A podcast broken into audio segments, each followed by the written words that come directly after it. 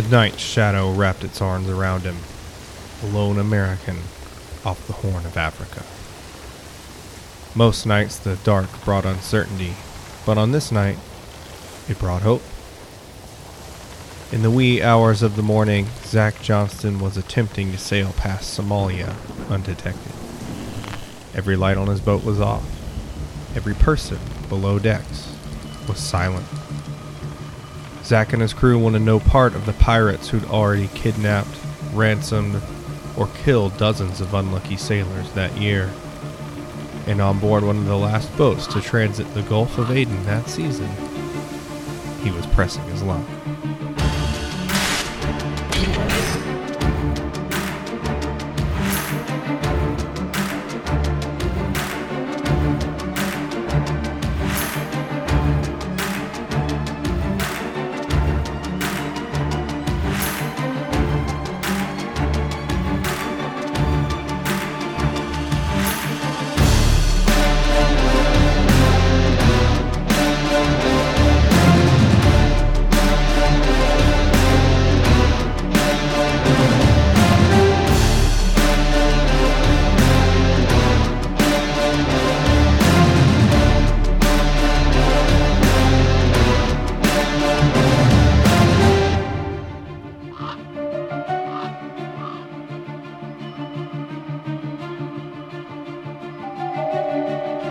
Back to the Get Lost podcast, everybody. I'm your host, Joe Sills, a travel writer with Travel Channel, uh, HGTV, Lonely Planet, Discovery Channel, a couple of other places. Today, I am joined by a man that I believe to be the actual world's most interesting man. Uh, he does not work for Dos Equis, but he does drink a whole lot for his job, so you know it's legit. Um, his name is Zach Johnston, and he is an editor at large at Uproxx, which is an awesome pop culture website uh, that is worldwide. And he's also an American expat living in Berlin. How's it going, Zach? Hey, how you doing, Joe? It's great to be on the show, and I'm doing well. It's nice to talk to you, man. So, what's going on in Berlin?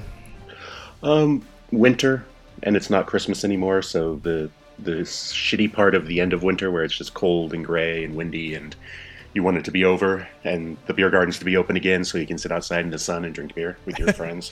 what, what's your best advice for somebody that goes to Berlin in the winter? Uh, go in November and December. that's my best advice because that's when the Christmas markets are open, and so the whole city is sort of in a jubilant mode. Everything's like the halls are fully decked on every street, and you know everybody's going out from basically what is our Thanksgiving, so the third, sorry, the fourth uh, uh, the fourth Thursday of November. Yeah. Uh, they open all the Christmas markets, and everybody's going out after work and on the weekends, and they, you know they're drinking you know mulled wine and they're eating tons of food and just having a great time. This sounds then, fantastic. Yeah. Then all that ends around New Year's, uh, or maybe a week after. And then it's just a slog to get to spring. and everybody's just stuffed from all of their uh, holiday merrymaking. Yeah, yeah. You know, there's that sort of like January depression where it's like, ugh, gotta throw out the tree, take down the lights. You know, sort of like back to work. yeah, exactly.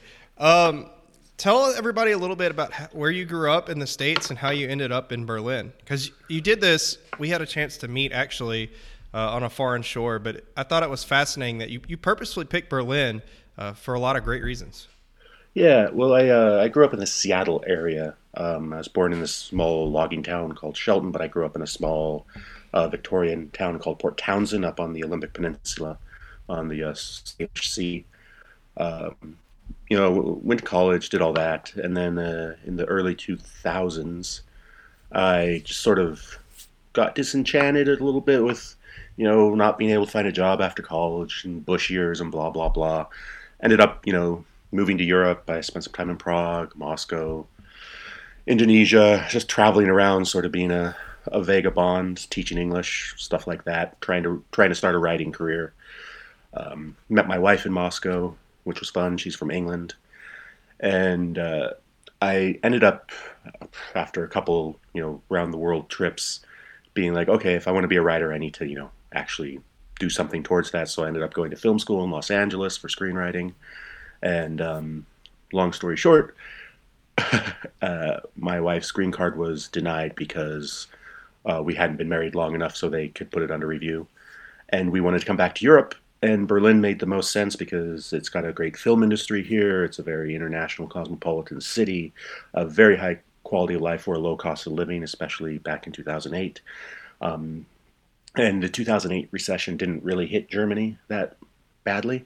And so things kind of kept going here without too much of a downturn. So while we were all uh, struggling over here, you're just business as usual.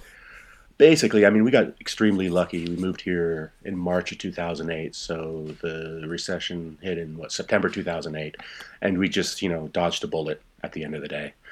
Uh, and then you know I sort of worked here in documentary for a while. Um, you know, the, the documentary film festival circuit around Europe uh, IDFA, DOK Leipzig, Berlinale, etc., etc. And if for anyone who's worked in film before, especially in the documentary end, it's a very up and down career. And I was sort of in a downturn for a while, so I was working in kitchens and behind a, behind the bar in a cocktail bar called Victoria Bar, doing high end cocktails and things like that. And again, it's, it's Berlin. There's a lot of circumstances to that. It being Berlin, bars don't really close here until the last person goes. Like there's no final bell like there is in England at the pub. Right. Um, and so you know you get there at seven, and you often would be you know closing up at five, six in the morning. Wow. And so that's a know, hard life, dude. Yeah, your body can only take that for so long before it's just like either you're a lifer or you're not. Mm-hmm. And mm-hmm. as much as I love bartending and the cocktail scene and you know drinking, having fun, um, you know it, it, I got to a point where I needed an out, and I got extremely. I like to say I won the job lottery, but I got lucky. I uh, uh, Uproxx had a, started a lifestyle section about four and a half years ago, and I was already a big fan of Uproxx for um, their movie reviews and TV reviews and music reviews uh, throughout the years. And once I saw they started lifestyle, travel, food, drink, I was like, ah, I love this site. This seems like something cool. And so I started sort of poking at the uh, writers and bugging the editor. And finally, the editor got tired of me poking at him. And was like, "Hey, man, do you just want to write for us?" And, oh, maybe uh, I should try that. yeah, and uh, so you know, and now it's been four years. Actually, four years this month. I published my first piece uh, around February first, 2016, and was about uh, exploring exploring David Bowie's Berlin in the wake of his uh, untimely death back then and so and then it's been sort of you know I, like I say I won the job lottery, but then I had to actually put in the work, and you know it's the sort of thing where I'm sure you can empathize that you know you you got to write every day, you know you got to come up with ideas, you got to learn to pitch, you got to learn to you know do the job. Yeah, I and, think it's a lot of resilience um, in in the writing. I mean, it's like a, dealing with rejection every day. You have to learn to just shrug it off and keep pitching and keep trying. Yeah, yeah, I mean, it's, and it's also like I, I was extremely lucky because I was coming from the film world, screenwriting and documentaries, where um, I always had the I was sort of taught in film school, but then I always had the ethos of, you know, workshopping a script or you know having somebody's ideas come in to tell you that your ideas aren't quite yet there yet isn't personal. It's not an attack at you. It's the only reason you'll be having this conversation or workshopping or someone saying no is because it's not there yet or you want to make it better. Right. And so that's how I sort of approached travel writing and food and drink writing was if my editor was, came back at me with notes, had nothing to do with me. We just want to have the best product out there. And yeah. so I'm always happy to get notes because that means, hey, I have a blind spot that I can now fill in. And so that's always been my sort of attitude and it's helped me way And now I went from being, you know, a freelance contributor, now I'm a deputy editor. So which sounds super official, and I can't believe they pay you to go around the world and drink booze. that's that's part of it, yeah. But then I got to write about it. Like I said, you got to do the work on the back end. yeah, and the front end. Um, yeah. I mentioned in the lead that that if you go to uproxx.com and and look for Zach's bio, you'll see a lot of articles about pop culture, but also lifestyle stuff uh, and bourbon. You're basically a bourbon expert. Uh, how long did it take you to get that knowledge? Yeah, I, I was sort of it kind of fit hand in hand because I was coming directly from the high end cocktail world. So I was doing a lot of the like big bar conventions and things like that. And I had a lot of contacts in that world already. And so sort of for me, it just kind of was an easy fit to be like, okay, I know how to talk about booze because I can sell it to you know people who, are willing to pay fifteen bucks for a cocktail, and so if I can talk about booze, I can write about booze, and I, I um, with the help of Steve Bramucci, my editor, we sort of formed the way we now talk about uh, booze and Uproxx, where it's just like, okay, it's not about you know excluding anybody. It's not about you being forced to like something you don't like. It's more like, you know, you do you. This is what this is. If you like it, great. That was our baseline. Like, this is just what it is. You decide if you like it, but give it a chance. And so it's like, here's what the product is, here's what the taste should be, and here's how much it should cost. Yeah, because when you read these pieces, you really get a feel for you know what the flavors are and stuff. And I think at the end of the show, as a tease, we're gonna ask for a couple of recommendations from you. Okay. Um, but right now, I want to talk to you about a story that took place while you were being sort of a vagabond. right. Um, this is one of the most amazing tales I've ever heard, just because the distance covered, the way you covered it, and the danger level involved at the time. I want to talk to you about the time you you sailed from Thailand to Djibouti. So I'll do a, a quick preface here. Uh, my girlfriend, now wife, uh, we were working in Moscow, and uh, basically we decided to cut it and run early because we wanted to go on the Trans-Mongolian. So, in the dead of Russian winter, February, we got on the uh, Trans-Mongolian from Moscow to Ulaanbaatar to Beijing. Um, the Trans-Mongolian is like a, a train that crosses yeah, it's the, it's the train that crosses. So there's three trains. There's the Trans-Siberian that does Moscow Vladivostok. There's the Trans-Manchurian that does Russia Moscow to Beijing but skips uh, Mongolia, and then there's the Trans-Mongolian that does Moscow Ulaanbaatar Beijing. And so we wanted to go to Mongolia, so we did that one. Um, and you know, it, it, was so cold that I think in either Perm or Omsk, I can't remember which one, got the train to go buy some supplies from the uh, babushkas on the train track, or sorry, the train platform who were there to sell, you know, like ramen and dried fish and kolbasas and beer and vodka. I got off and I looked up. It was so cold it hit you like it hit you like a train. And I looked up and it was minus 54 degrees Celsius, and I was just like, nope, and turned right back around and got on the train because it was just unreal cold. Like I never felt cold like that before in my That's life. That's the kind of cold that just eats your body alive. Yeah, yeah, and the sort of thing was like, we'll just go to the dining car. It's warm in there. um, but so anyway, you know, getting along, we, we went down the coast of China, you know, Shanghai, Hong Kong, blah blah blah, down basically the whole coast until we ended up in Thailand, and this was uh, right after the tsunami, and so well, not right after, maybe two months after the tsunami of was that 2005, okay. 2004, and it was a sort of thing where it's like, you know for me, I've always had this ethos, like you know, whenever there's a disaster somewhere, people, you know, run away and they take their tourist dollars with them when they need the tourist dollars most there. Yeah. And so our idea was to go there, teach English, you know, be part of the economy, you know, like just you know, be someone who wasn't running away. Um, and we got there. We were in Bangkok for a while. Then we uh, took a short flight down to Phuket, found an apartment, started looking for jobs and um, interestingly, I found a job at the British school. My wife didn't find a job, but she's British and I'm American, so I don't know how that makes sense. Uh, America. yeah, yeah. And so uh, it just sort of like our, our funds were getting low and like things just weren't quite working out the way we needed them to work out to sustain life there.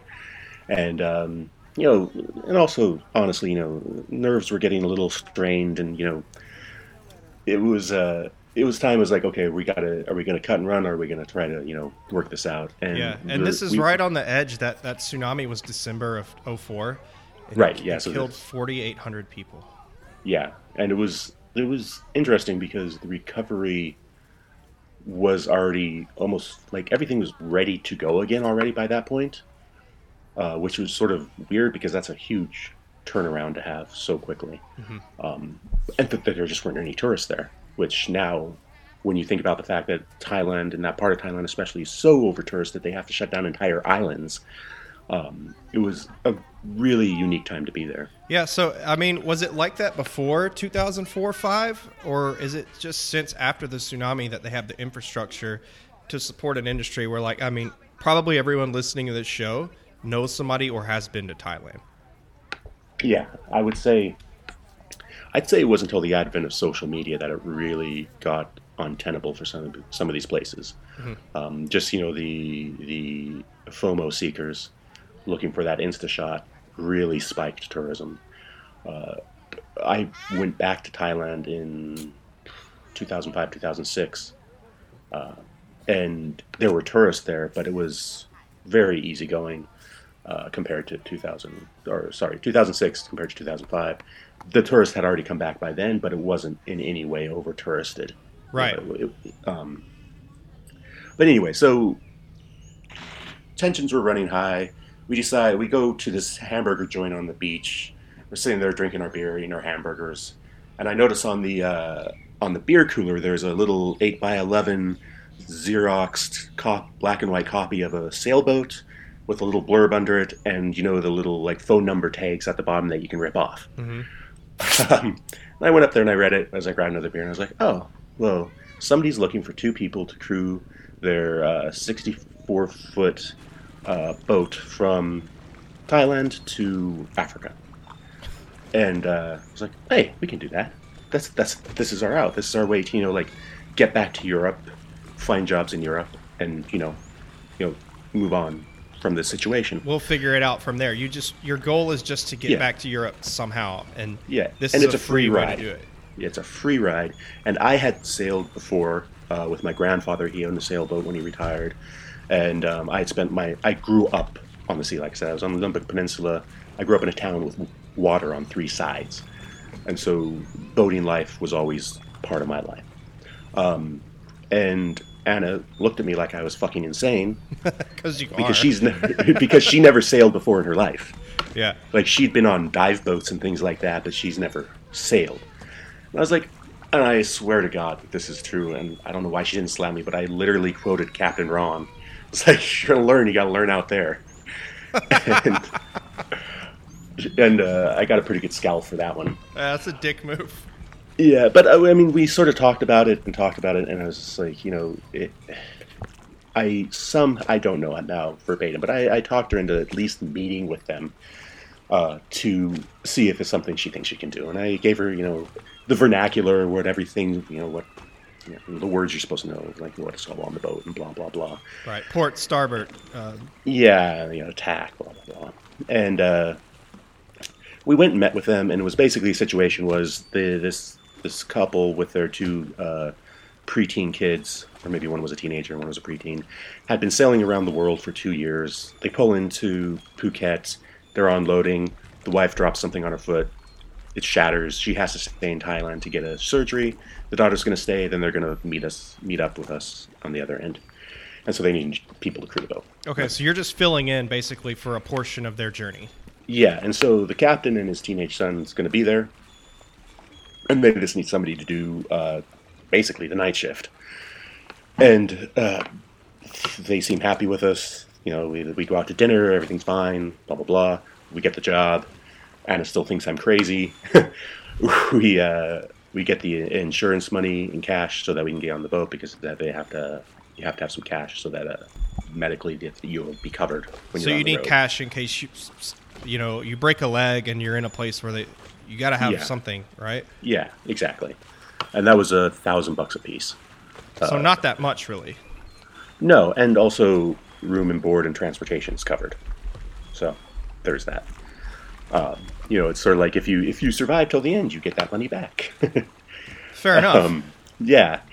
And so anyway, we move on the boat. We sail away from uh, Phuket in I want to say late March, early April and the first the first crossing is 18 days to the Maldives, and that's a long first crossing to have for anybody. Um, you know, like three four days is a good starter, and my wife Anna she got 18, which is just right in the deep end, no pun intended.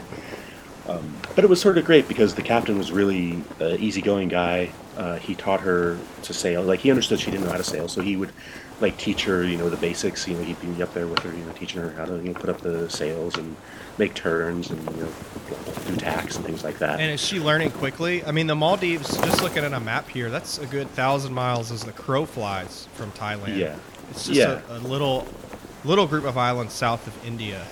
Yes, yeah, it's it's a long haul, um, and so yeah, it was sort of just learning as you go, uh, which is actually how you learn to sail. You got to go out there and do it, and it was pretty easy going. Like we a couple storms, we were under sail most of the time. We didn't really have to worry about fuel too much. Um, I mean, the the biggest I think transition period was when we I was on the night shift, and then she she got uh, the early night shift and so sailing during the day when you can see everything is great, but sailing at night, especially if there's no full moon, it's just you're sailing in blindness. It's pitch dark. How are you Black. able to navigate? Radar and compass. As long as you stay on, as long as you stay on your course and you know where you are, um, you you know you're you're going in one direction. So. Right. So at this time, you don't have like a Garmin or something where you have a line you can follow on a GPS like you would an iPhone now. It's no, no. We're just using old school uh, radar on the deck uh, or on the helm, and then a, a compass. And so, are, is your job to like look out for uh, obstacles and things that the boat might yeah. hit? Yeah, generally. So there's the shipping lane that the huge tankers are on. We stayed, you know, a few miles south of that, so that we're never in the way of those boats. Theoretically, we came right. close once, but that was avoided, luckily. Um, and the other thing is when you're closer to land or islands, you have to look out for fishermen because usually those islands' economies are based upon fishing, and so they'll be out at night and they'll string like five miles of net in between two boats, and you don't want to drive. You don't, you don't want to sail through that because it's going to get caught up in everything. And that actually did happen to us once, closer to Oman, where like the only recourse you have, you know, it's middle of the night, it's pitch dark you got to put on the scuba gear, dive into it's basically probably shark infested waters in pitch black with a flashlight, cut off the net, kind of say you're sorry to the sea, and keep going. Yeah, and the fishermen are are they so far away that they know? Do they know the net got snagged or? Probably not till they pull it in, because it would be like you would see on. So you'd be looking at the radar, and you'd see two dots and the two dots are lined up, you know that's two fishing boats. Mm-hmm. You're just like, okay, you just need to go around that. And I think what happened that time, if I remember correctly, there were two dots, and as I was, as we were going around, I can't remember if I was at the helm or not, but um, as we were going around, there came, we saw a third dot, and so it was just like, basically, we had, there was no way to avoid just going through that second and third dot. And you feel the impact of that when you snag it. Oh yeah, well you get ca- you're, you're sort of like you're caught on a, a net, you know you just wow. like a fish would be. And so you know you gotta stop. It's the sort of thing where uh, we used the, uh, the bow and stern thruster to make sure we stayed straight, uh, so we didn't start because with the current, you know, you get really twisted up in it and start pulling the boats towards you. And uh, so anyway, we, that's the sort of things you're looking for. Other than that, avoid storms and get used to a blazing sun burning your skin off. Yeah, so, so on the way to the Maldives, you guys are um, Anna's learning how to sail, and you're kind of getting back into it, and it's mostly yeah. easygoing. Like you're you're having a good time. Yeah, For, yeah. Basically, it's sort of like you know, if if your rainstorm comes, you all go out on the deck and you know have your shower in the rainstorm, and you know every day we'd have a line off the back catching you know beautiful bluefin tuna and you know cutting it up right there on deck for dinner. Uh, reading books. I mean, read an amazing amount of books on that trip. uh, watching movies, just playing games, doing your thing. Uh, the, the, the, thing I love about sailing is, especially when you're uh, at sea, you really try to make every meal and the time you're together really special. So you cook something really nice, and you all sit together and you eat together, and you chat and you play a game, and then you know you have that moment where it's I hate using this word, but it's kind of like normalcy. Mm-hmm and then you know I'll go you I'll have to go back and like I would go to bed and sleep because I had to get up at midnight and do the midnight to six shift, and so you know they do their thing I'd go pass out and, and so on and that just after you know 18 days of that though it's sort of like okay come on yeah. we got to get there now. And it, it was beautiful because I, I got off at a shift on the uh, 17th day, went below, fell into my bunk. And when I woke up the next day, I, know, probably I usually woke up around noon or something, it was the boat was just dead calm and not, you know, I wasn't being jostled around. And I, I poked my head out the porthole, and the sea was just like a mirror. It was so flat. And off in the distance, I saw a little tiny bit of sand. I was like, "Oh, we made it!" and so you that get this was like the Maldives. yeah, you get this like jubilation because it's like, oh shit, we're actually here. Like you've got somewhere, and uh, it all just fades away. Like all of the times you were like, you know, too hot from the sun, or you're a little bit seasick, or you know, you were, you know, just sort of staring at the blank page because you've been reading for so long you can't read anymore. It just fades away, and you're in a new place. And what's cool about the Maldives, we're in the northern Maldives, and so. Um, it was a place where tourists aren't allowed. There's no resorts there. It's only little villages, um, and they allow sailboaters to stop there specifically because the sailboaters bring money into the local economy. And so it's it's one of those places where you have to be a sailboater to go to this part of the Maldives. And they have this little microeconomy based on sailing. Sailing and fishing, yeah. And Are so there a lot of sailboats that stop there, or is it like a handful? It's a pretty decent amount because everybody checks in, and you know they've got a big book of people who go through. But it's seasonal because usually uh, it's with the trade winds that are moving from east to west, and you sort of you hit those trade winds, and they take you all the way to Africa. And the reason we, the reason that the the captain was even hiring us in the first place is he wanted to get those trade winds so that he wouldn't have to motor all the way across the Indian Ocean. Um, and so we were there. I, we had to, you know, we, we topped up on fuel, got some new food. You know, you get a, you better get a big thing of bananas and hang it off. You know, the, you know, uh, hang it off a rope on the boat, and you get a you know, big, whatever you can sort of get. You know, they, for instance, a lot of fish, so you, we ate a lot of fish, and we anchored off a, a deserted atoll, and we would uh, swim there, start a fire, go spear fishing, cook the fish over the fire. Uh, it was great, and but then you know you have to kind of move on because again we're trying to catch the trade winds, and so between the Maldives and the Gulf of Aden, it's a really odd sort of sea because it's the Arabian Sea technically, and there's a huge uh, ridge down the middle. Uh, I think it's Carlsberg Ridge, and on one side is sort of the Arabian Basin, on the other side is the Somali Basin, and the trade winds go through there, but they stop, and they stopped just as we left the Maldives, so we had to motor our way to Oman because that's how much fuel we had, and so it was like How far that is that? That was I want to say a 10 or 12 day crossing. Wow. So for ten or Um, twelve days, and, sailboats don't have like big outboard motors. They have a- probably a small inboard motor, or It's a big it's a big inboard engine. So there's like an engine room where you know the basically when the motor's on it charges batteries through an alternator that you know gives you electricity. Um, but the thing is when you're motoring that far, things tend to fall apart. Plus you got to refuel the tanks, and so was my job to refuel tanks. And so we had barrels on the deck, and you know you have to sort of suck out the diesel and put it in the uh, put it in the tube. And so you know, and it's the wind's sort of against you because you know we, we missed the wind, and so you'd be sitting there and you know you pull the tube out and like you just get a face full of diesel because the wind's just blowing, blowing That's in your face. Yeah, and so and then I think uh, a water pump or something on the engine crapped out on us, and uh, because we're using the, the motor more often, and you know you're sailing, you're out of sea, it's corroded, it's salt, it's blah blah blah.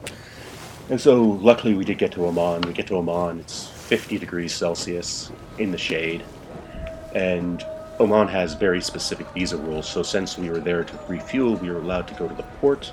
We got a special port pass, which allowed us to go into town and rent a car and go grocery shopping and whatnot. And then we had to get the the part fixed, so we ended up being there for a week, sort of just hanging out, having a good time, eating lots of shawarma, drinking lots of juice, you know, drinking lots of really strong tea yeah.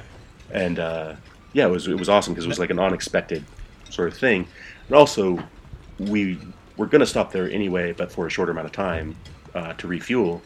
But since we had to get that part fixed, we just ended up having this week in Oman, in Salalah, in southern Oman, that was unexpected. And you know, it, the only place to get booze there is at the Hilton Hotel or at the port at the uh, the sailors bar. And so we'd go up to the sailors bar and play ping pong and watch, you know, Sky TV and drink with whatever ship worth of sailors were in. And it happened to be a cement ship from Poland that was there. So there's all these Polish guys who work on a cement ship just getting shithoused in this port bar every night. and uh, it's a lot of fun. In the middle of Oman. So paint a picture, if you will, of the geography here. You're in Salalah. It's, it's the south of Oman. And where is that in relation yeah. to Djibouti, which is your destination? So basically, if you're looking at the Arab Peninsula, Oman is on the eastern side, which is sort of at the it, it, it's the mouth of both the Persian Gulf in the north and the Gulf of Aden to the west. And so from Djibouti, it's not that far through the Gulf of Aden because you're just going a straight shot into uh, past the Horn of Africa into towards the Red Sea. Yeah, but therein lies the problem, right? Right. Well, because we knew because we knew ahead of time that the Gulf of Aden is an extremely dangerous place to travel through as a solo sailboat. In most cases, um, sailboats will stop in Oman, uh, and they'll until there are like three or four of them, and they'll go through together, so that you know you travel in numbers, so that you're not bothered by Somali pirates. But we missed the train wind, so we were basically the second to last boat doing the crossing um, there was another small boat behind us, I think a 38 footer with a couple from, I don't know, Michigan or something. Um, and they were way behind us, so we couldn't wait for them because it was too long of a wait. So we fueled up, we got our supplies, you know, we went to grocery shopping and, you know, you know, filled in, you know, legs of lamb and things like that uh, from, you know, these wonderful Oman supermarkets. And what's sort of beautiful about Salalah is it's in the south, but it's a milder climate even though I was saying it's 50 degrees. But there's mountains, like green mountains, right up at the back of it. Mm. And so at night it would get nice and like really pleasantly cool. Yeah. And then just be so hot during the day that I was I was pulling the dinghy up onto the the deck one day, and it was so hot that my flip flops actually the glue melted and they like slid right off. Oh my god! 50 Celsius, by the way, for y'all in yeah. America, that's about 120. Yeah, yeah and so it was it was hot during the day. I'll just leave it at that. And so yeah, we fueled up and we're ready to go. So like the the plan was we leave Oman. There's this spot where like three tectonic plates meet, sort of at the mouth of the Gulf of Aden. We're going to sail down there, fish that spot because the uh, basically what happens is this spot meets and there's this the the Carlsberg Ridge comes there that like curves into the Gulf of Aden, and the ridge like basically it's it's like an underwater mountain and so the mountain comes, or the ridge line comes up, so it, the water goes from extremely deep to extremely shallow. And wherever it's extremely shallow, there's always lots of fish.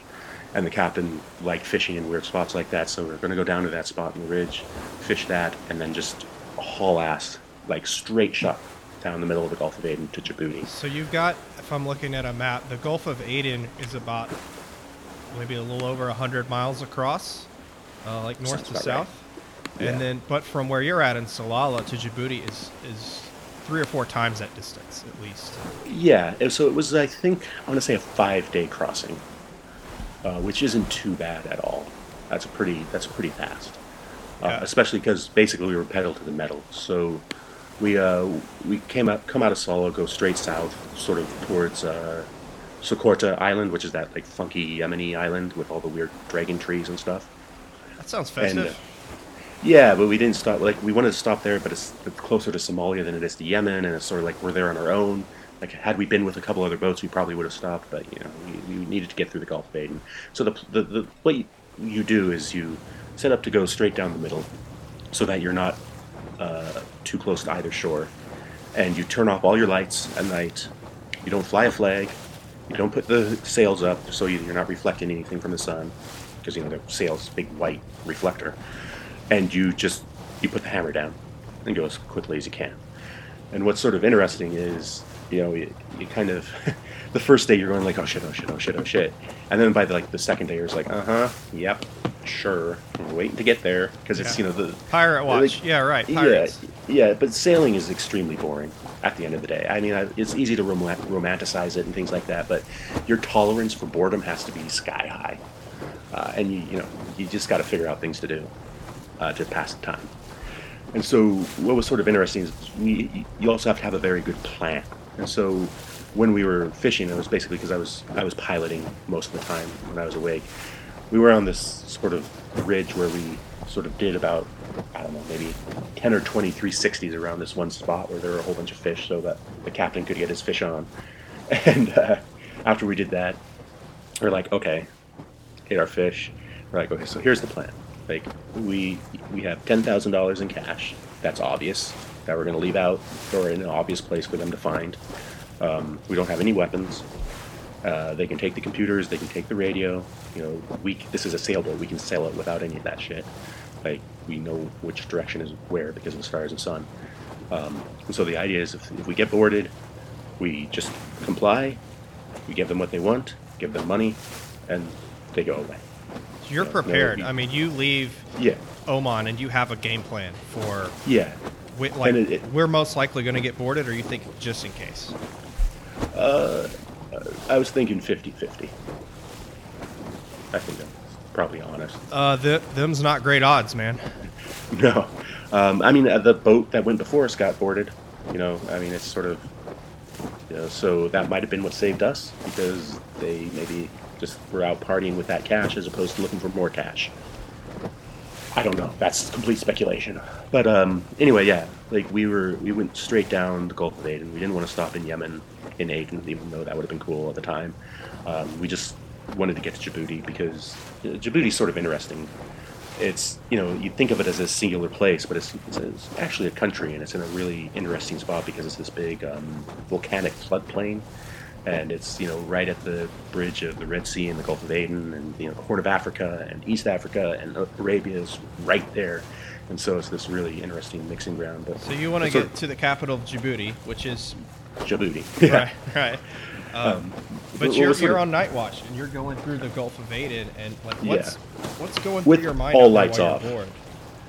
Um, not much, man. Like honestly, what was the weirdest thing that I didn't really expect is as you approach Africa, like the the sky just sort of turns this hazy taupe beige color from the uh, dust coming up off of East Africa, and uh, it was interesting because at night that sort of haze was still there, and you could feel it, you could smell it. It just smelled different.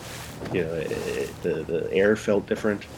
And so it was more just like, you know, you, you knew you were somewhere else and you were approaching somewhere else. So it was kind of anticipation for, hey, we're going like we're going somewhere that feels different and it was sort of electrifying. And uh and yeah, and again I was on night watch, so like half the time it was me there trying fighting not to fall asleep by, you know, like four or five AM. Um, and yeah, it was really it went by really quickly. Were there any moments where you you thought you heard a motor or you got a little spooked? Um, not when I, not at night, not when I was on watch. There's maybe a couple moments where there was a couple fishing boats that were avoided during the day. Other than that, no, not really. I so mean, you got pretty lucky, actually. we got very lucky given that the boat before us did not.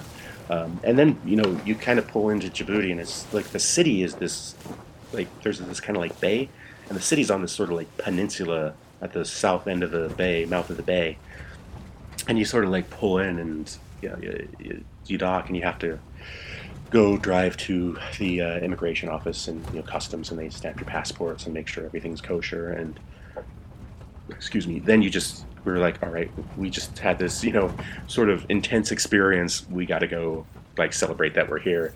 And Djibouti, being a former French colony, we went to this restaurant and drank shitloads of wine and ate a whole bunch of food. And you know, it was just like, okay, it was like a sigh of relief where you're just like, okay. And then you're like, okay, where are we now? What's going on? What's happening? And so you like wake up the next morning, you're like, uh, where am I? What's this place? And it was it's kind of wild because you know this you know, this was uh I don't want to say 2005, and the city at night still pretty much ran on generators. Uh, and this was also in the age of the internet cafe, and there there was one internet cafe, and so like the next day, the first thing was like, well, I'm going to go email my mom and dad so they, they know I'm alive and in Djibouti. Did you tell them that what you were doing? We told them we were sailing across, and you probably won't hear from us until we get somewhere, uh, because it was. And this is six weeks after we left, Right. so and it was just that's just how it was, man. Like Maldives, no fucking internet there, you know. And um, I think actually we did contact them in Oman. We must have. I have a memory of going to an internet cafe there for sure, and that was like Oman's this sort of crazy place because there's like insane oil wealth, and so you'll see like Lambos like going down gravel roads in the center of town. Yeah, why not? yeah, but no. So yeah, we get, we get to Djibouti and we find this internet cafe, and I swear to God, man, I, I sign into my whatever my email account was back then. just type in the like the email address. Power goes out. Everything switches off. Like okay. Whoa. Generators come back on. Everything reboots up because you know, like back then, big old computer takes like three minutes to reboot. Log back in, write the first line of the email. Generator cuts out. It's like, oh my god. Wait for everything to turn back on. Log back in, and I just go, I'm here in Djibouti. Talk to you later. Bye. press send, and I swear to God, I press send and I sent, and the power went out again. I'm just like, I fuck it, I'm out. I hope that went through. Um, and then it's, it's, sort of a fascinating city because it's got that French culture. So there's like French grocery stores in uh, the city with like cheeses and baguettes and wine and you know the oil olives and things like that. But then outside, it's you're in Djibouti and there's you know people running around with their goats chewing khat, which is like a, a stimulant, uh, like a green leaf that has a stimulant to it. And did um, you try some of that? Yeah, it definitely definitely picks you up. Um, is that the stuff they're cheap. saying? Like the pirates will chew it, and they sort of get like cracked out on it, and and yes, or cracked out out's the wrong word, but like tweaked on it. Yeah, yeah, it it, it definitely picks you up when you're feeling down. Uh-huh, uh-huh. And um, but yeah, it was it was a lot of fun because you know, one of my favorite things is so uh, they'd have like you know the uh, like the the doner spits where you know you have that big cone of meat, except it would all be goat meat, and they would you know fire roasted a whole bunch of spices but then they would put that into a baguette with just olive oil and le- lemon and some, know, some parsley, and then just like this intense chili paste, and give you like this whole baguette just full of roasted goat meat and chili paste for like fifty cents. I am here for that. Yeah, and so we just sit there, cut it in half, get like a couple big bottles of Guinness Export, and that's your evening sorted. Just listen to the humming of all the gen- generators in the distance, and you know the goats bleeding and the kids running around kicking a football, or and it's just like, yeah, I, we are we are fine, and uh, that's also where we got off the boat because that's where we were going. So and what's so your plan? You, you, get off the boat and you're like, here I'm in Djibouti, but we don't really have a plan to get right. to Europe. Well, since Djibouti is a former colony of France, they have a nonstop flight to Paris every day. And so the plan is we'll take our thousand bucks each, we'll get on a flight to Paris, and then we'll go either we'll go somewhere on the Med and just get jobs for the summer and figure mm-hmm. out what we want to do. And so we check into this hotel in Djibouti, drink a lot of red wine, and uh, eat a lot of baguettes and a lot of goat, and have a lot of sex because we're finally alone. yeah, because you're not and, doing that uh, on the uh, boat. no, not so much. Um, and uh, yeah, and this sort of we got on our plane to Paris, get to Paris, have more wine, more cheese, more snacks, just to have a great time in Paris. You know, because it's it's late spring, early summer, everyone's out. Um, it was the first time we'd been in Paris together. In fact, it might have been the first time I'd been in Paris. Um, and then we're just like, th- this is how long ago it was. We were walking by a travel agent, and they had a sale on flights to Rhodes in Greece for I want to say 75 bucks one way. And we're just like, two please. Because no um, you know, I, I this is this is still a pretty common thing. Like a lot of, you know, 18, 20, 25 year olds will go down to these Mediterranean tourist resorts and just get job at bars or hotels and just work there for the summer, make shitloads of money. Everybody, you know, gets high, gets drunk, gets fucked, and then you go back to school basically in the in mm-hmm. the fall. And so, um, in fact, my wife had done this uh, like in Tenerife and Fuerteventura in the Canaries a couple times when she was younger. And so, just like, yeah, we'll go get jobs in bars and have a good time for a couple months and just sort of calibrate what we had just done by sailing across the Indian right, Ocean. Right, because now you need some downtime. Like you've and, done the hardcore adventure part. Yeah, and so to Rhodes, and it's it's you know it's Rhodes. It's beautiful. It's ancient. It's you know a whole new atmosphere. It's just a phenomenal place. You know, the the lamb gyros for you know euro fifty with the beautiful garlicky tahini sauce and the, you know, the the perfect fluffy pita bread and you know the the seaside little fish shops where you see the fish coming in and the, they're you know literally beating the octopus and you you know serving it to you 20 minutes later and it's it was that idyllic. And um, there was this street. So we, we went into a hotel negotiated to have a room there for a month just to or for a couple weeks just to figure out what we were going to do. And there was it was right next to the bar street basically. So we spent a couple nights on the bar street sort of getting a sense for the scene. And um, basically the opposite happened of what happened in Thailand. So Anna got a job right away because she was you know 20 something right. female who could work in a bar no problem. And you know, I'm this six four bearded Indian dude from America who just like, why are you here? You're yeah. not European. Like you and, definitely uh, don't belong here. Yeah, I mean, I, I ended up like DJing in a Norwegian metal bar one night, which was a lot of fun. Um, but other than that, like it was just that wasn't the extent happening. of your uh, Norwegian and, death metal career? Yes, that was the extent. One night in Rhodes in Greece. I mean, don't get me wrong; it was a fun night. yeah.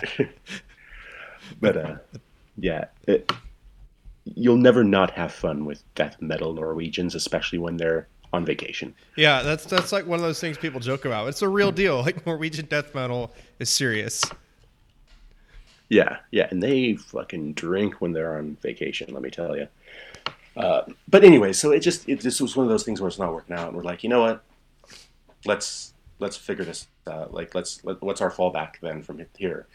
And it sort of came to this point where I was like, you know what? I had just like the year before Mo- the year uh, I, before I lived in Moscow, I was living in Prague for a year.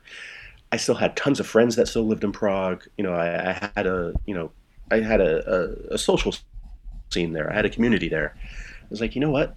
Why don't we just go to Prague? We can crash with uh, my friends, and we can find an apartment. I know how much it will cost. I know I can get a, both a job like within a day. You know, doing different things. And Anna had never been to Prague before. She always wanted to live there because it was you know it was Prague. And everybody wants to live in Prague at some point in their life. So we're like, yeah, fuck it. So we booked an EasyJet flight, went to Prague within a week we had our own apartment that was an awesome amazing apartment right uh, in Malá a couple a block from the river uh, right on the main tram line. Uh, within two weeks we, we both had jobs. Um, i had two jobs in fact. I started working in an organic wine bar in, at night while uh, teaching during the day. And we ended up being there for god i want to say about six months before we got uh, the travel itch again. And then yeah, we just got on a plane went to Chicago. So, so out of your extensive traveling, how far up there is is the sailing trip from Phuket to Djibouti? I mean, I would say, as far as like technical difficulty, uh, difficulty, it's top. Five. Yeah, it's top five for sure. Um, I've been to much harder places and done harder things. Um, but it's it's a top five. That's for sure. Uh, I want to talk to you before we we get on to some other stuff. I want to talk to you about the Gulf of Aden in particular. Um, before you sail across that, are you are you well aware of what's going on there with piracy? Do you know why pirates? Yeah. Oh yeah. Why? Why is this one stretch of ocean more dangerous than any other stretch in the world? I mean, the the the the shortest answer is it's a failed state and has been a kleptocratic or failed state for a very, very long time. Uh, and so the the communities there, especially along the coasts, um, the one of their only resources for income is just to board a boat, demand ransom money for hostages, and that's how they make their money, so that they can then buy fish, buy you know food for their children, you know buy water, you know buy things to plant, like to live their life. So it's not a situation where and, they're out here like Jack Sparrowing it up. It's an it's an economic reality. It's a life or death. Yeah, and it's life or death for them. I mean, they there are some situations where you hear like if if you know they aren't able to pull in money to buy food, they have to then start robbing each other who are going out. The guys who are going out fishing, they don't have to go out and then rob them so they can eat, and then those guys starve to death. And so it's this this cycle of their economy has become this bizarre, just pirate based system along the coast. I mean, this is I'm only talking about there. This is not like the whole country. There's vastly different things going on in the interior right. of the country, um, and it's also it's very very small amount of people doing this. I mean, it, it's not like this thing where there's you know, sorry, ten thousand people sitting there on the beach with AK-47s waiting for you to come by. You know, it's the, the, it's fairly well organized, like because these are very specific trade routes that boats go along, and you know they they especially with the tankers. I mean, you can see them coming miles away, and so the reality of the situation that is, you know, there's nobody. They know nobody's coming to help them, and they gotta they gotta face reality and do what they gotta do to survive. You know, like like Pox said, man, I never did crime man, I had to do. Yeah. What describe a typical Somali uh, pirate vessel? Um, as far as we understood, they were sort of just like old fishing junks that were usually like 20, 30 feet long, crew cabin, deck, just a like an old fishing junk, like nothing special. Just if it's barreling at you across the sea and not fishing, you know you're fucked. Yeah, absolutely, because it's loaded with guys with guns and and they're in a desperate situation. Yeah. And, yeah, and like you might not even see the guys. You'll just see a boat barreling yeah. towards you, and you're like, "Oh fuck." You know, and sometimes you don't even see it. You'll see a radar. You'll see a dot barreling towards you. You're like, "Oh." Uh, so if you see that blip, I mean, what do you do? Well, you. I mean, it's sort of like if they're already barreling towards you, they already have you. I mean, you can't outrun them because you know they're probably going 20 knots, and you like a sailboat. Like we were in a, a 60 footer, like we top out at eight nine knots if the currents with There's us. nothing you can do. You are just so, at, you're at the yeah at the will of the gods almost. Yeah, once you're spotted, it's over.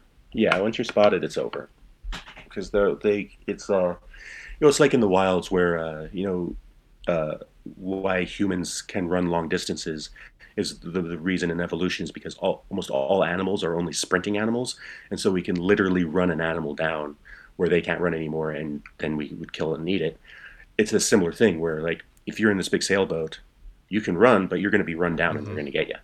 And if they have to run, that's going to waste more fuel. They'll be more pissed off. They'll need more money, and it's just you're digging the hole oh, deeper. God, that's crazy. Um, I did some research before the show into, into this to see like how how did this happen, and it seems to be a situation where in the '80s, uh, Somali civil war breaks out, and right. prior to that, there were some international initiatives to establish uh, fishing culture in Somalia because they had a, a, very rich fishery, which is one reason your captain wanted to go over there um, on the way. So they had this rich fishery, um, but when the government collapsed, the navy folds. There's no one to protect the fishery anymore, right. and that means that poachers come in from other countries, and they overfish the Somali waters. Yeah, and they just drain, drain it dry. Yeah. So the so the fishermen weren't actively sitting around waiting to be pirates they ran out of fish. Yeah, exactly. When you run out of fish, you gotta. I mean, you gotta put food on the table, right? I mean, what yeah. are you supposed to do? So you got incredibly lucky, just, I think. Yeah. Well, that's it, though, man. Travel is. I've, I've always felt like travel is ninety percent luck and ten percent just okay, chaos. um, you know, I've I've always been extremely lucky. I've kind of recognized that, and that sort of made me make better decisions later in my life as opposed to where I placed mm-hmm. myself. Um, but yeah, I mean, I've you know, uh, story for another day. But you know, traveling through India or Afghanistan or you know Palestine or Congo or places like that, like you, the thing that you come out at the end of is like, holy shit, I can't believe how lucky we got. You know, it's almost baffling because you hear all the other stories and blah blah blah, and you know, you know bad things happen out there all the time. And you know, bad things don't have to happen when you travel. Most of us are going to die, you know, within five feet of our fucking home. So, so might as well give it a go, um, right? But it it yeah, well, that's how yeah my attitude was. But it's also that sort of thing um, where you got to know yourself, man. Like more than anything else, you got to know what you're comfortable with, and you got to know where your lines are. And if you feel you're about to cross a line, you got to step back because if you don't step back and you cross that line, you're probably going to catch a stray bullet in the head, or you're going to, you know, end up in a, a secret prison in fucking the Congo or some bullshit. Because it, I hate to say this, but it's, it's kind of like a gut feeling where you're just like, ah. And the second you have that, yeah, you got to go. And you would know, actually. I, I totally forgot about that, but you're not joking about the secret prison in the Congo. No, no, that, that's that absolutely is. Uh, before we wrap up, I want yeah. you to talk about your podcast, One More Road for the Beer.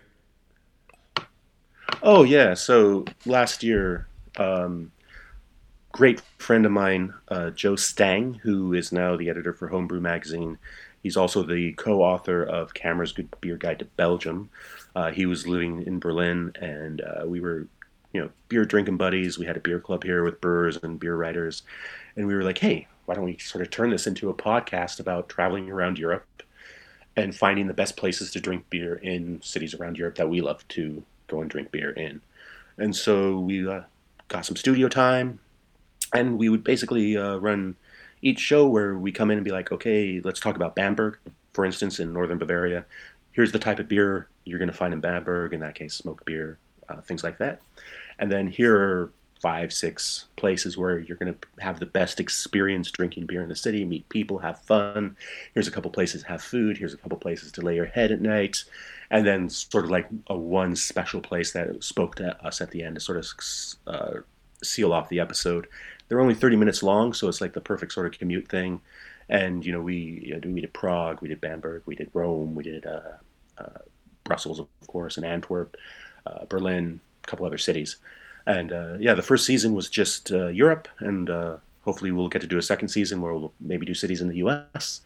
And yeah, it's just a way for you know Joe is sort of like my beer Sherpa. I like to say because he's an expert. He's he's a beer writer. That's what he does, and I'm you know I'm a food, drink, and travel writer, and so having someone of his deep understanding of beer to sort of be like, you know, this is why this beer culture is important, and this is what it means, and these are you know, the nuances, and this is how not to be an asshole about it, and you know, have him guide you. And luckily, we had been to a lot of the same cities on trips together or separately, so we were able to sort of like blend in the expert and the novice.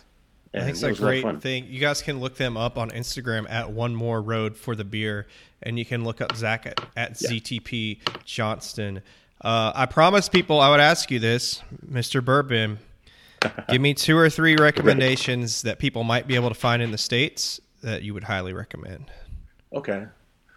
Um, I'll give you two bourbons and one Tennessee right. whiskey. Let's do it. How about that? um, I think for bourbon right now, what's most interesting are the special releases uh, distilleries are doing each year. Uh, so, for instance, um, Basil Hayden's does three or four special releases of special barrelings of small batches um, per year, and they just released.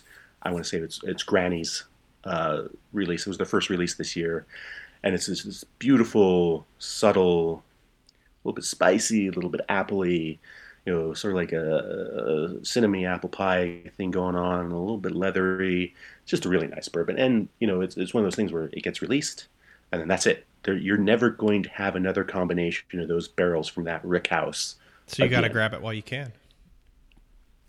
Yeah, and it's going to be special and something you can. It, it, you know, it's you know, I don't like to be too precious about booze. I like buy the booze, I drink the booze, I enjoy it. You know, then I want I want to try something else, or you know, if I like it, I'll buy it again. But with some, with these special releases, it's very it's very nice because you can kind of savor it a bit more, and you know, maybe you break it out, you know, when you're having friends over, and you you know you want to you want to talk about it, you want to walk through it, and you want to be able to enjoy it a little bit longer. Um, because you can buy a bottle of Basil mm-hmm. Hayes anywhere, mm-hmm. and it's going to be great you know, and you can you can drink that on your own when it's you know after, yeah, after the workday. Um, yeah, exactly. Got to get that fuel in you. Um, and then I would say there's some interesting. I would. One of the things I love about bourbon is it doesn't have to be made in Kentucky, even though 90 plus percent of it's made in Kentucky. Um, it just has to follow other specific rules. And so a lot of interesting bourbons are being made in places outside of Kentucky right now. When in my one of my absolute favorites is um, a Texas pot still bourbon from Waco, Texas, called from Balcones Distillery. Balcones. And um, it's yeah, it's a grain to glass operation. They're about thirty to forty bucks a bottle, which is very accessible for a small batch uh, bourbon. Uh, it's a straight bourbon as well. What's interesting about Waco is their rick house is right there in the center of the city, and the climate, of course, in central Texas is completely different than the climate in the hollers in Kentucky.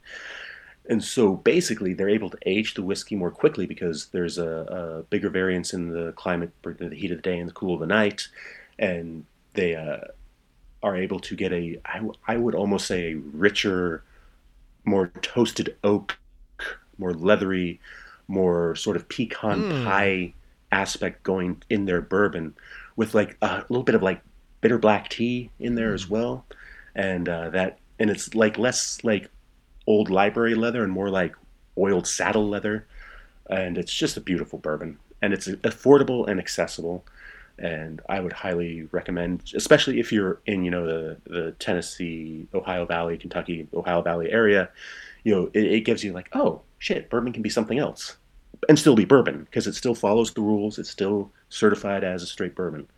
Um, so yeah, I would I would look for that. It's a nice bottle as well, unique sort of stubby bottle with a red label. And uh, yeah, and for your neck of the woods, well, close to your neck of the woods, uh, one of my favorite whiskeys of the last year was uh, a Tennessee whiskey put out by Nelson's Greenbrier, which you can find fairly nationwide. Like not not every state has it yet, but it's it's getting there.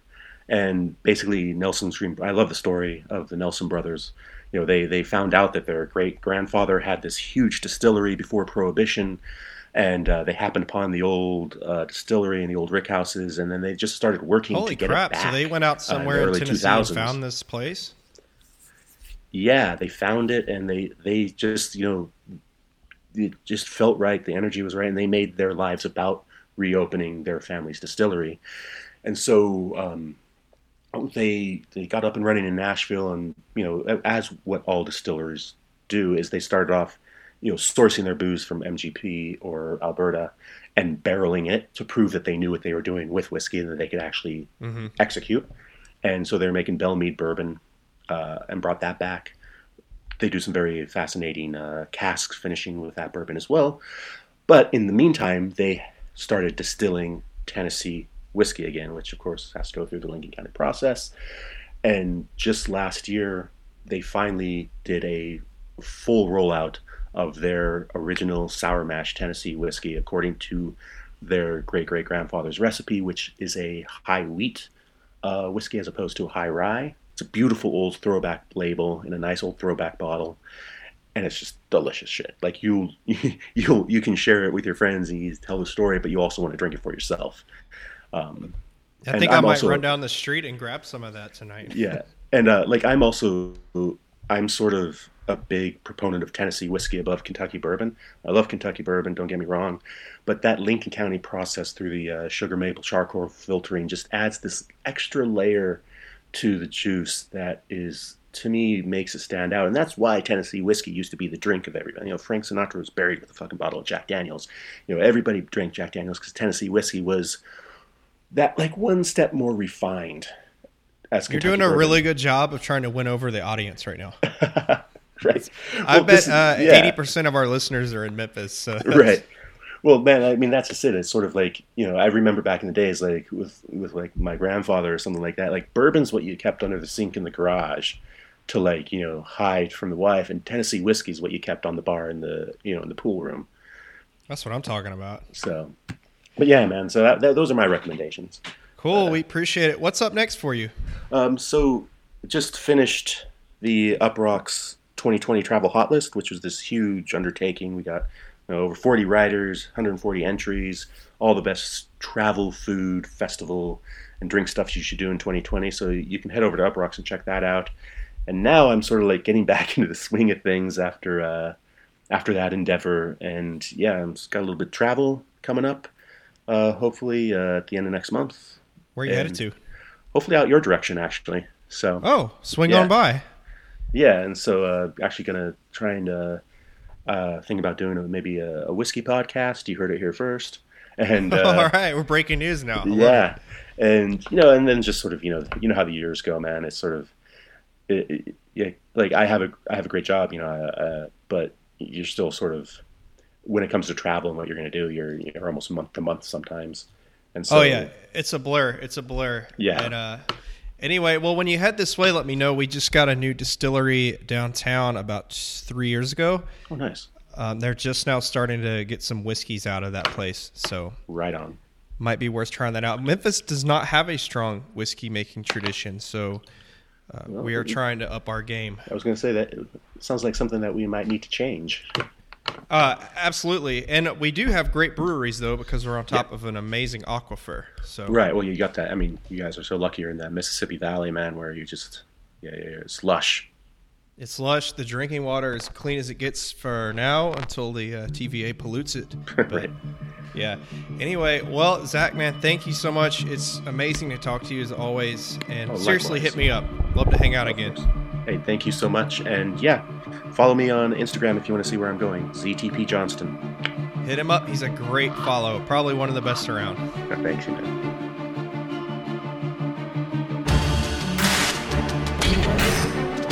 The Get Lost podcast is a production of the Sold Outside Exploration Company. Follow us on Instagram at Get Lost Podcast. Check out our blog, soldoutblog.com.